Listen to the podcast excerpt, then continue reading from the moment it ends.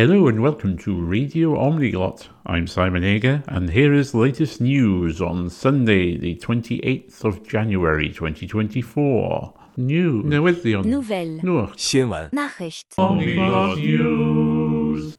This week we have new language pages about Bahing, a West Kiranti language spoken in the west of Koshi province in eastern Nepal, Jirel, a Southern Tibetic language spoken mainly in Bagmati province in eastern Nepal, and Kahua, a southeastern Solomonic language spoken mainly on Makira Island and the Solomon Islands.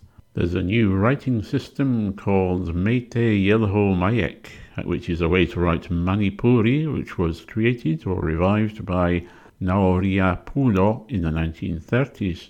There are new phrases pages in Korku, a Munda language spoken mainly in the states of Madhya Pradesh and Maharashtra in central India, Kagate, a Tibetic language spoken in Bagmati province in eastern Nepal, and Samogitian, an eastern Baltic language spoken in the Samogitia region in western Lithuania. There's also a new numbers page in Samogitian.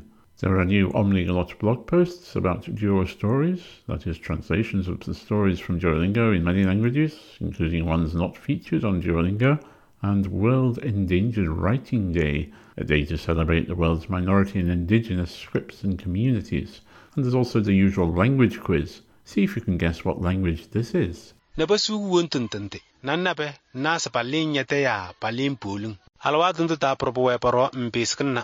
Mpeskin na na Here's a clue. This language is spoken mainly in Togo in West Africa. The mystery language in last week's language quiz was Interlingue or Occidental, an international auxiliary language based on Western European languages that was developed by Edgar von Wahl in the 1920s. Since it's been quite stormy here in the UK recently, in this week's adventure in etymology, we look into the origins of the word storm. And continuing the stormy theme, there's a new post on the Celtiadur blog about words for stormy weather and related things, and I made improvements to the posts about words for black and white and related things.